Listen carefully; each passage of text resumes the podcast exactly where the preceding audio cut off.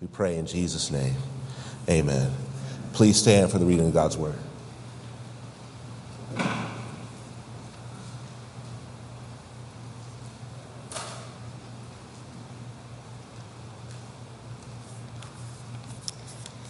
First Peter chapter 2 verses 4 through 10.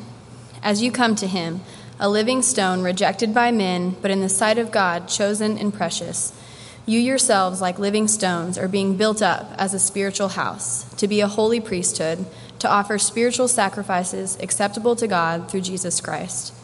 For it stands in Scripture Behold, I am laying in Zion a stone, a cornerstone, chosen and precious, and whoever believes in him will not be put to shame. So the honor is for you who believe, but for those who do not believe, the stone that the builders rejected has become the cornerstone and a stone of stumbling and a rock of offense. They stumble because they disobey the word, as they were destined to do. But you are a chosen race, a royal priesthood, a holy nation, a people for his own possession, that you may proclaim the excellencies of him who called you out of darkness into his marvelous light. Once you were not a people, but now you are God's people. Once you had not received mercy, but now you have received mercy. This is the word of God.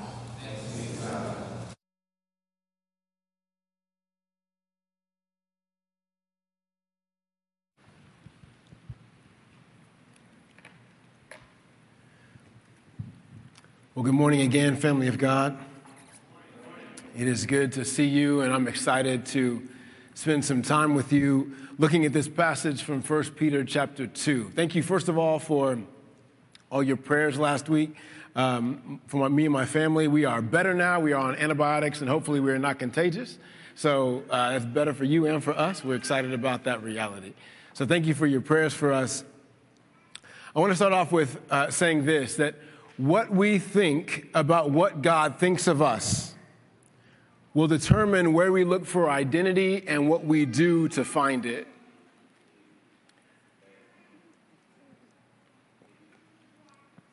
What we think about what God thinks of us will determine where we look for identity and what we do to find it. If I think God thinks of me like an angry father, then I might live life walking on eggshells, trying not to do something that will unnerve him, but I won't live with the freedom that God has promised to me in his word. If I think God thinks of me like a meticulous English teacher, taking points off for every mistake that I make, then I might live life never feeling like I've done enough or, like that test, I might crumple up his commands and throw it in the trash. His word will never feel liberating to me. If I think God has abandoned me, then I might live my life constantly anxious, thinking if I lose control, I'll lose. So I white knuckle everything that is precious to me. Or I might live life angry, struggling to guard what is mine. If I think that God is constantly withholding some good from me, then I might try to look like a good Christian so he'll give me what I want, but I'll probably live with resentment. I might settle for simple sins that bring me comfort or pleasure. If I think God has treated me wrong, treated me unjustly, then I might pretend to love him by serving him, but I won't give him my heart. And I might struggle to find joy in life. In other words, what we think about what God thinks of us will determine where we look for identity and what we do to find it. And in today's passage, Peter, in one of the most glorious revelations in all of Scripture, is unpacking the truth about what God thinks about his children. And what we find is that we are more loved than we realized, and we've been given much more than we deserve. Now, this truth was vital for Peter's audience to understand, and it's vital for us. Peter's readers were living as sojourners and as exiles, as Jared's going to unpack more for us next week. They were not at home, even in their own families or communities, because they had chosen to follow Jesus. And they struggled to find identity and purpose. I know some of us are in the same boat.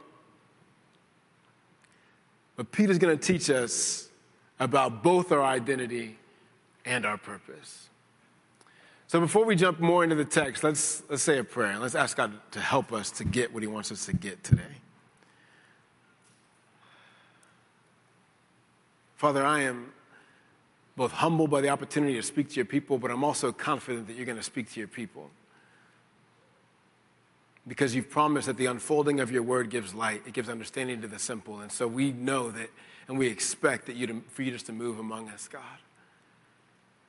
God, I pray for my friends and for myself that down deep in our hearts, you would, by your Spirit, convince us of what you think about us.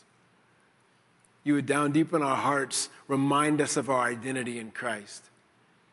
You would, down deep in our hearts, down deep in our congregation, down deep in our fellowship, we would, we would at our core know that we are loved that we are precious in your sight. I pray that all of our activity, all of our uh, desire for mission, all of our desire to make disciples would come out of that place of a loving relationship with you. So teach us, God, today to be who you called us to be. In Jesus' name, amen. Well, there's six identity markers we're going to talk about today about what it looks like, what you look like to God about what God thinks about you. Six identity markers and one purpose.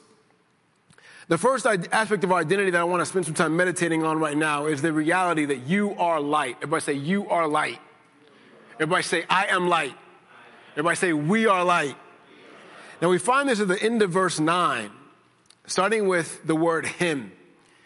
If you look in your bulletin, it's printed, it might be on your screen. It says, Him who called you out of darkness into His marvelous light. You are a people who used to live in darkness, but now you live in light.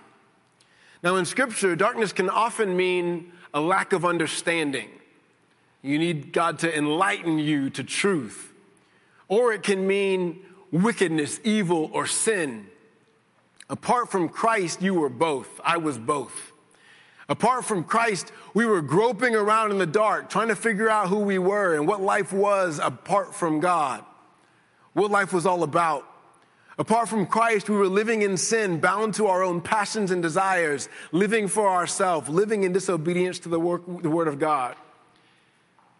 You ever walked around an unfamiliar room in the dark? You ever had that experience? I have. It is not a fun thing to do.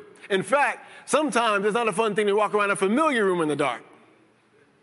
Sometimes about two o'clock in the morning, I hear something at my back door, and so I go walking through the living room. But if you walk through a living room when you have children that have been in that place, you might stub your toe on a toy box that wasn't supposed to be there. You might step on a dinosaur, and that is not what you were looking forward to. I can walk through the living room, I've lived in for 14 years, and I can still stub my toe and walk away limping. It's a familiar place, but in the dark, I can't see. And what Peter says is that's the way all of us were walking through life. We were blind to the real beauty and meaning of life. But now, what Peter says is you, if you are in Christ, you have entered into God's light. Everything is made plain in the light of Jesus. In fact, in Ephesians, he even says that you are light. Jesus says, You are the light of the world in Matthew 5. Whatever comes in the light becomes light. Now, how did that happen? What Peter says is that God called you. He called you. He said your name. He invited you to know Him and He invited you to trust Him. He invited you to stop feeling your way around, trusting only in your own senses, in your own understanding, and to trust in the Lord even when you don't understand to walk with Him. Might help us to think about how He called us. How did He do that? How did He call us out of darkness? Well, here's how He did it He stepped into the darkness. That's what verse 4 tells us. We come to Him, says, as we come to Him, we come to Him because He came to us first. That's what Doug Harink says. He came to us first. Jesus stepped into the ignorance he stepped into the wickedness. He stepped into the evil of the world. See, in the sight of God, he was chosen and precious, but he was rejected by men. He was rejected by men. And scripture, all throughout scripture, uses this metaphor of the cornerstone to talk about that. Jesus was the cornerstone. You know what a cornerstone is? Some of us might not know because most of us are not in construction. And even if we're in construction, we might work with bricks, but not with stones. What a cornerstone was, if somebody were building a structure like a house or a temple or a palace out of stone, what they would do is they'd march down to the stone quarry where they were carving out stones out of rock. Now, if you're taking an axe to some stones, you're not going to be very precise in, what, in, in how those stones are going to come out. You're going to have some, some misshapen stones that you tipped out of the rock. So, what you would do if you're an excellent mason is you would look for the, the, the, the best looking stone you could find. It would have to have straight angles because this was the stone you would lay on the corner. It would set direction for the other walls of the structure. You want to have a nice flat top so as you build on top of this thing, you don't have leaning walls like you have in Pisa. If the wall leans too much, your whole structure would lean and it could be dangerous for you and cost you a lot of money if it fell. So if you were a good mason, you would choose the best cornerstone. It would be precious to you because all of your work would depend on it. All of it. You choose the right cornerstone and your structure stands like the great cathedrals throughout Europe. And you'd be honored. You choose the wrong cornerstone, and your work and your reputation could become a pile of rubble, like we know all too well here in Oklahoma City and, and in Miami. Verse 5 tells us that God is building a house. It's a spiritual house, a house for his spirit to dwell. So he requires the perfect cornerstone. Look with me at verse 6. It says, For it stands in Scripture, and by the way, that, that pun is not in the original Greek, but it stands in Scripture. Behold, I am laying in Zion a stone, a cornerstone, chosen and precious, and whoever believes in him will not be put to shame. Peter's quoting from Isaiah 28, a passage in which God is telling his people that the only way to life and the only way to true justice and the only way to true righteousness is through God's cornerstone. And that cornerstone has a name. What's his name? His name is Jesus. Jesus is the chosen and precious cornerstone. All of life, all of history, all of the created order makes sense and it fits together in Jesus. He is the chosen cornerstone, the beloved and the only begotten Son of God, who was perfect in all his ways. He was just in all his deeds. He was righteous in all his thoughts, who came to us so that we could come to him. Amen? Now, you would think that someone like Jesus, who healed the sick and raised the dead, would be honored, but no. What it says is in verse 7 that the reality is that the stone that the builders rejected has become the cornerstone. The political leaders of the day and the religious leaders of the day rejected God's chosen and precious cornerstone because they wanted to build their own versions of God's kingdom. Listen, if you and I want to build our own versions of God's kingdom, it is not going to work. It might stand for a decade, it might stand for a generation, but it will not stand forever. It will fall. They wanted to build their own versions of God's kingdoms. They rejected Jesus and crucified him, and he became, well, you see in the next verse, a stone of stumbling and a rock of offense. They stumbled over the rock that was supposed to be their foundation. They killed him. They rejected the cornerstone. But hallelujah, on the third day, God vindicated him. On the third day, Jesus rose from the dead. He smashed the prison that death had built. Anyone who is built on him participates in the life of God. It's a house of the Spirit. When Jesus came, he came as the only cornerstone. You can't have two cornerstones, family. You cannot have two cornerstones. You can't take direction from two cornerstones at the same time. If you submit to Jesus' direction, then you can't submit to any other director. You can't do it. You're either built by Jesus or you're built by something else. Jesus said in John 8 12, I am the light of the world. Whoever follows me will not walk in darkness, but will have the light of life. You can use either metaphor. If you walk by the light of Jesus, you will walk in marvelous light. If you accept Jesus as your cornerstone and trust him as the only source of your direction, you will receive his honor. Here's your identity, family. Your identity, Christian. You are light. You are light which means you don't have to walk in darkness anymore. You're not confined to the dark. You're not confined to stepping on the metaphorical dinosaurs of life. You're not confined to stubbing your toe on every sin that plagues the world. You're not confined to that. You are free to walk in His marvelous light. You are light. That's the first identity marker. Everybody say, We are light. The second marker is that you are not alone.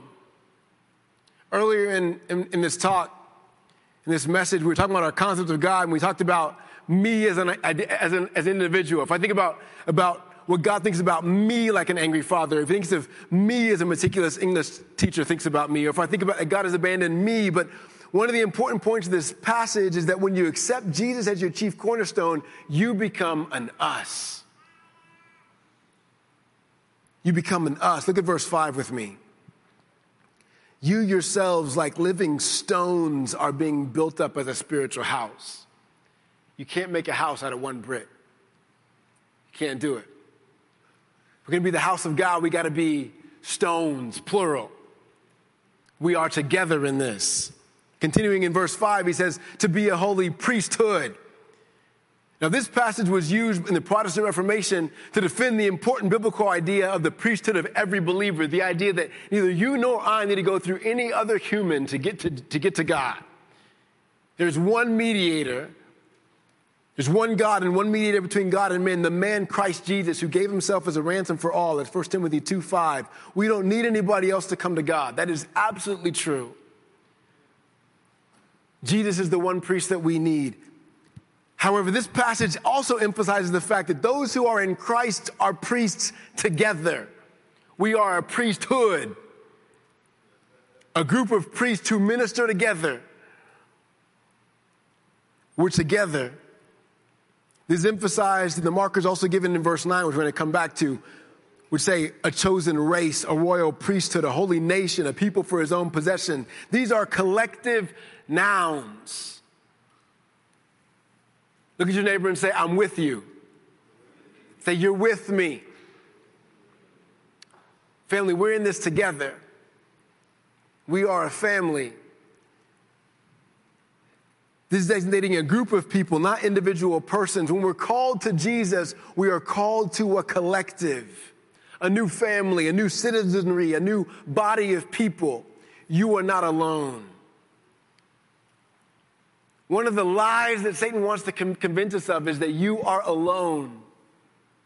Nobody knows what you're going through. Nobody has any idea what you're feeling. This is unique to you. Nobody would understand. Nobody gets you. But the truth is that scattered over all the world are people who have our exact same history.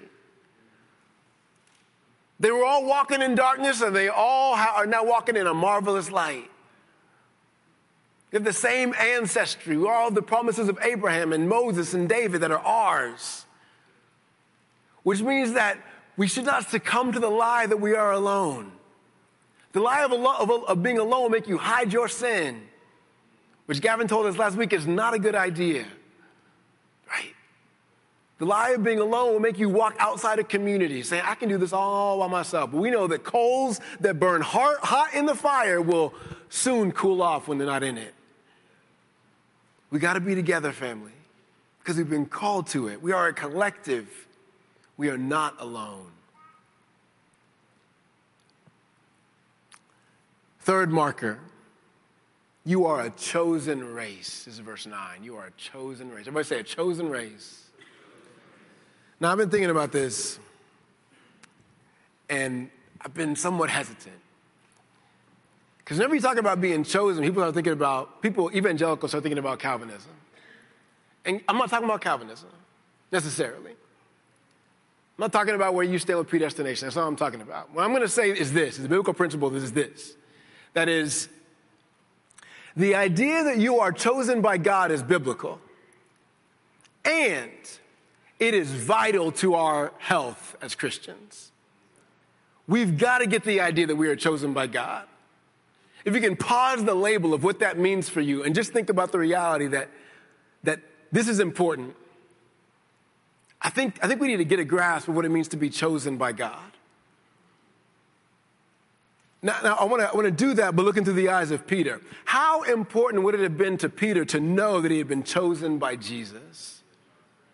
I think it would have been really, really, really important.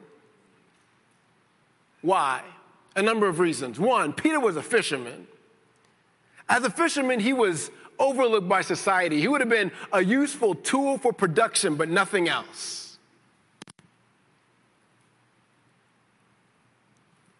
Peter was a non religious person. He was not a Pharisee, not a Sadducee. He wasn't a zealot. He wasn't an Essene. He wasn't qualified for scriptural interpretation. He wasn't qualified to live rightly under the law. When the religious leaders looked at him, they saw a sinner. He can't keep the law perfectly. There's no way. He's a fisherman. Peter was from Galilee. In Galilee, everybody in Galilee's got an accent. You show up in Jerusalem from Galilee, everybody's gonna know exactly where you were from, what side of the tracks you were from. You can't speak the language. You got the wrong dialect. You got the wrong heritage.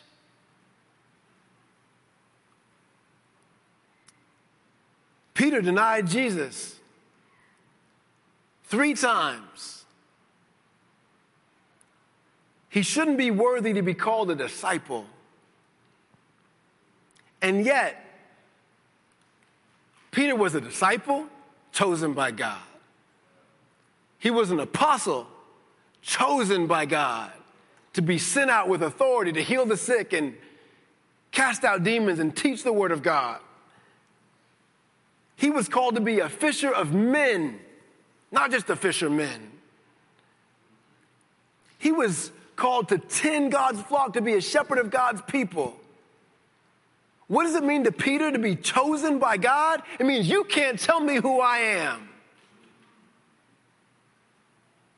You can't deny the dignity to, uh, that, that God has given to me. Regardless of what you say to me, regardless of what you do to me. You can beat me. You can take my friends to jail. You can cut off my friends' heads. And I will rejoice because I've been counted worthy of suffering for his name because he knows my name. And he called me to be his own. The fact that Peter was chosen impacted everything for him. And if you're an exile, if you're a sojourner, if you've been cast off by family and friends because you follow Jesus, it should mean everything to you too. Because though the world may reject me, I am chosen by God.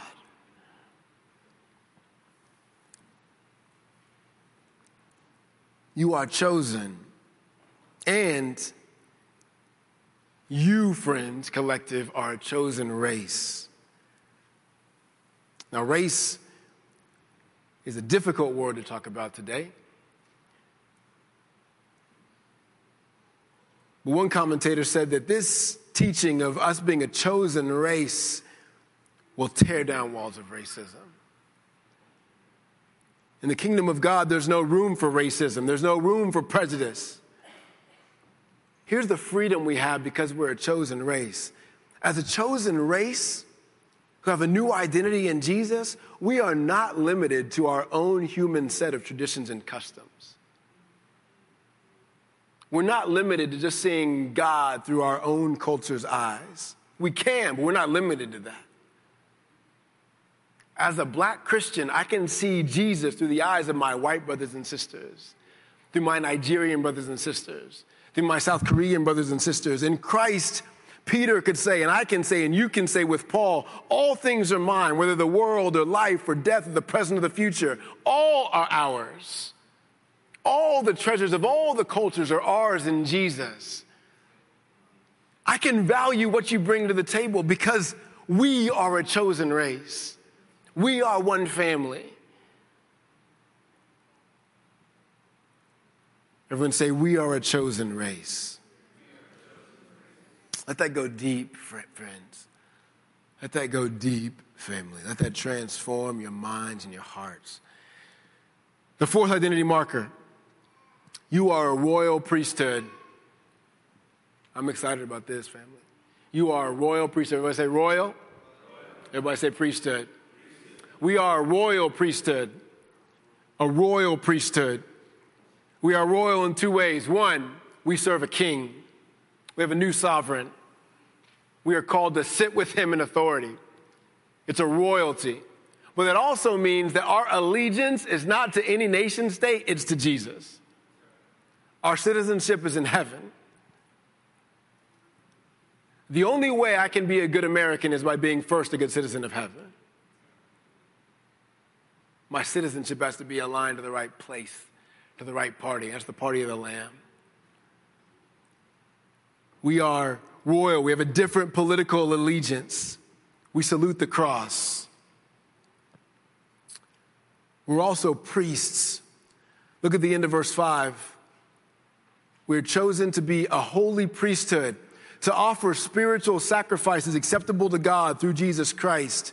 Now, spiritual sacrifices here are, it's the whole life and behavior. All of our life we're called to sacrifice as we're led by the Spirit of God. Now, a priest would be someone who would come to the temple and they would come on behalf of the people. They would represent the people to God and God to the people, and they would make sacrifices to God. and they would pray for the people. Think about Moses making intercession for all the people.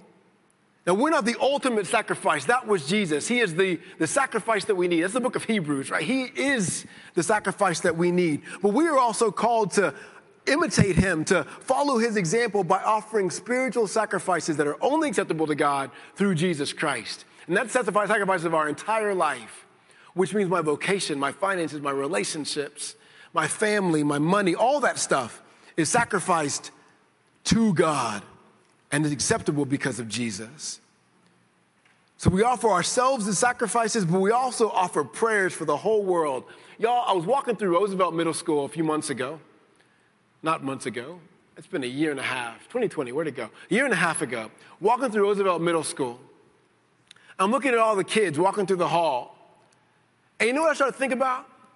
I started to pray for some of these kids, and I realized I might be the first person that ever prayed for some of those kids. There are some kids in those classes that I might be the only person that's ever lifted up their name to God before in their life. And that's everywhere you go. I know some of you, when you go to restaurants, you ask your waiter to pray for them. That might be the only person that's ever prayed for them in their life besides Jesus, the great intercessor. He's interceding for us, right? But your coworkers who you pray for at work, you might be the only person that's praying for them. That neighbor you have down the street, you might be the only person praying for, the only person who is presenting their name before God, asking that God would move in their hearts. What we have the freedom to be as a people of God is a royal priesthood, people who are sacrificing themselves and their identity and their reputation because Jesus did it first, and, and we know that we are chosen by God. But we're also we're, we're bringing the witness of Jesus to people that never have heard it before. We're offering prayers to God on behalf of the world. All over the world, as salt and light, Christians are scattered and they're making prayers to God for the rest of the world. Let's hold up the South Side for Jesus. Let's offer the names of every person in South Oklahoma City to Jesus. That's got, to, that's to move in every single apartment complex, every single neighborhood, every single school, every single workplace in our city. Let's be priests to God. When we pray for those coworkers or those friends or those lost parents, we are living in our vocation as, as, as priests of God. You are royal priests. So let's start walking back through. We are light. We are not alone. We are a chosen race. We are a royal priesthood. Not only that, we are a holy nation. Everybody say holy nation. Now, as a holy nation, holy means both set apart and it means pure which means that people who have been freed by Jesus, we have been set apart for Him. That involves what we already talked about as far as we have a new allegiance. We, we are set apart only for Jesus as our King. We are holy to Him, but we are also called to be pure. To not make peace with sin or with wickedness or with evil. We're called to be a different kind of people so that wherever we go, whether it's to North Africa or the Middle East or to Wales or to Oklahoma City or somewhere else, we're going to live a different kind of lifestyle. A lifestyle that honors Jesus as Lord, that is set apart for Him and Him alone. And we're a nation. Again, we have a new citizenship. So that wherever we are, wherever we're scattered in, whatever nation that we're in, we're set apart for Him alone. We're a holy nation, a pure nation, a consecrated nation for Jesus. Now, this last identity, marker, number six, is beautiful. We are a people for God's own possession. A people for God's own possession. We see that in verse 9, we see it reiterated in this awesome allusion in verse 10 where Peter says, Once you were not a people, but now you are God's people. Once you had not received mercy, but now you have received mercy.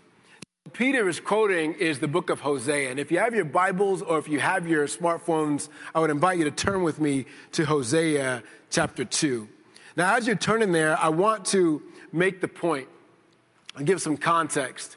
Uh, there's a beautiful sermon by E.V. Hill on Hosea. I encourage you to go listen to, where he embodies the prophet Hosea. Now, Hosea was a prophet of God who God had called to go and find a prostitute and to go marry her. And what he was doing was symbolizing in Hosea's life what the people of Israel were to him, what his people had done. Because he had betrothed them to himself. He had called them his own. He had made them beautiful. He had made them a sight for all the nations by rescuing them from their slavery, rescuing them, redeeming them from Egypt. He had set them apart as his own. He had given them his, his, own, his own law, his own constitution, if you will. He had done that for them. He had betrothed them to him. But they had left to go off to other gods. They had, in his term, prostituted themselves to other gods. And so he calls Hosea to be a physical embodiment of that by taking to himself a prostitute and to have children. And two of those children, he called them, he called Hosea to name them. And in, verse, chapter one, we see what he called them to name them. One of them, he called them to name, not my people. I want you to call your kid, not my people. Because that's what, that's what my people have done, have done to me. By leaving me, they have said, they are not my people. I'm saying that if you don't walk according to my law, you are not my people. And I want you to name your second child, I want you to name him not mercy. Because you have left the mercy of God. I've given you all that you need to walk with me, but you've left it. You've, in Spanish, you'd say, they, you've, has dejado me. You, you've left me. You've left my mercy. So I want you to name your kids, not my people, and not mercy, no mercy. But then in chapter 2 of Hosea, God, like he always does, he reveals again that this is all part of his steadfast love and his faithfulness. That God has never left his people. They might leave him, but he won't leave them. And in verse 14 of chapter 2, he says this about this wife that has prostituted themselves and gone off with other lovers. He says this, he says, therefore, behold, I, this is God, will allure her. I will invite her back. I will woo her. I will sweep her off her feet. I will give her what she really needs, even though she doesn't know she needs it from me. I will bring her into the wilderness and speak tenderly to her. I will give her her vineyards and make the valley of Achor a door of hope. And there she shall answer in the days of her youth, at the time when she came out of the land of Egypt. I will restore her. I will clothe her. When all those other lovers who she thinks, who she thinks loves her don't really love her and they treat her like junk, I'm going to call her back to myself. If you skip down to verse 21, he says this He says, In that day I will answer, declares the Lord. I will answer the heavens, and they shall answer the earth, and the earth shall answer the grain, the wine, and the oil. And they shall answer Jezreel, and I will sow her for myself in the land. In words, I'm going to plant her as my people who will never, never, never be called anyone else's. I'm going to make them my people again. I will treat her with justice and righteousness and faithfulness and steadfast love. And look what he says. He says, I will have mercy on no mercy. And I will say to not my people, you are my people. And he shall say, you are my God. See, here's the beauty of what it means to be called God's people is that by our own volition, we chose not to be.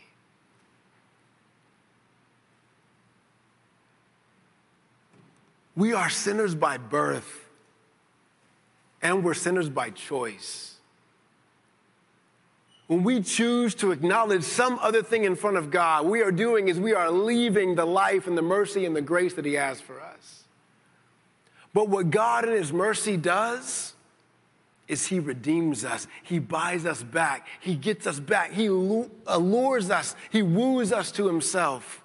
He overcomes our rebellion with his love. He runs after us.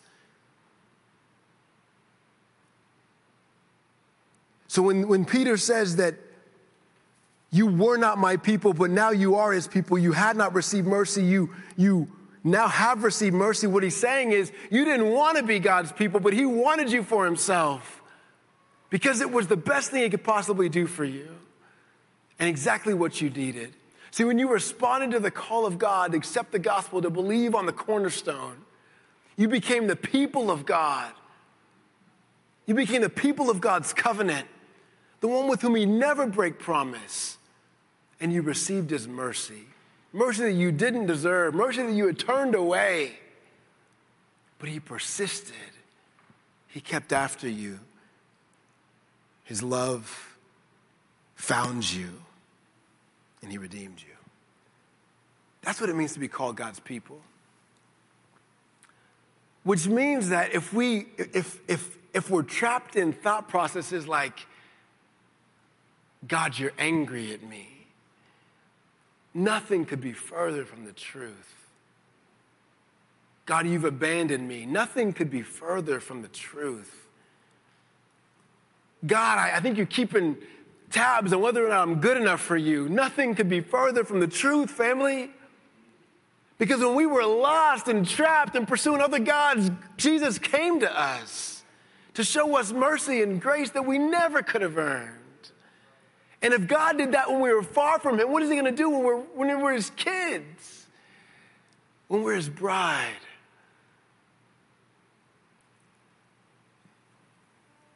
What we think about what God thinks of us will determine where we look for identity and what we do to find it.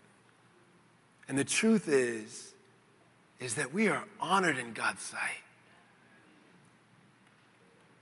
We are chosen and precious and beautiful to Him. And nothing can change that. Because that didn't come because of you. Luther said, He doesn't love you because you're lovely,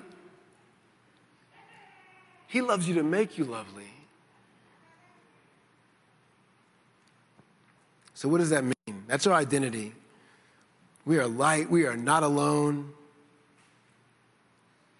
We are a chosen race. We are a royal priesthood, a holy nation, a people for God's own possession. That's who we are. So, what's the appropriate response to that?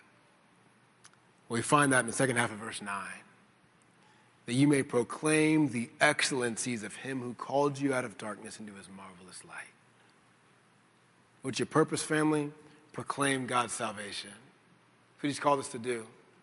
And by just living a life in belief of Jesus, that's what you're going to do. You're going to see people that nobody else sees because God saw you and nobody else saw you. You're going to love people who nobody else loves because God loves you, loved you and nobody else loved you and you were unlovable. You're going to tell your friends about the good news of Jesus. Why? Because it's good news to you. It's not like you got to convince them to go earn their salvation. No, we get to invite them into the beauty of grace.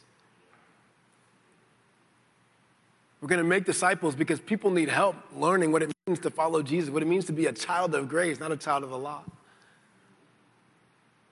We're going to pursue mercy and justice in our community because we're going to see the downtrodden and we're going to love them like Jesus loves us. We're going to take this message as far as we possibly can because there are folks that don't even know the name of Jesus who we can be the ones to pray for for the first time ever in all of eternity. The fuel for mission, the fuel for proclamation, the fuel for evangelism, the fuel for disciples, the fuel for justice and peacemaking, the fuel for missions is the love of God in Christ Jesus. That's where we find our identity. That's where we find our purpose.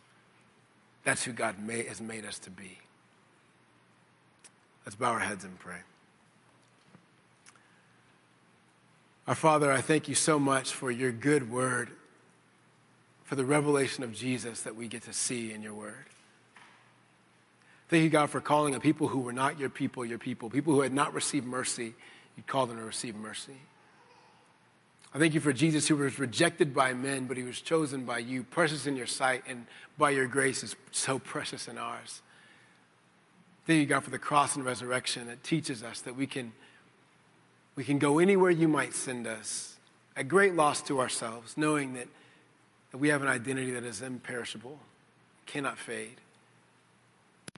God, help our people, help us, help, help us, God, to believe the truth of what you've said about us. For your glory, we pray this in Jesus' name. Amen.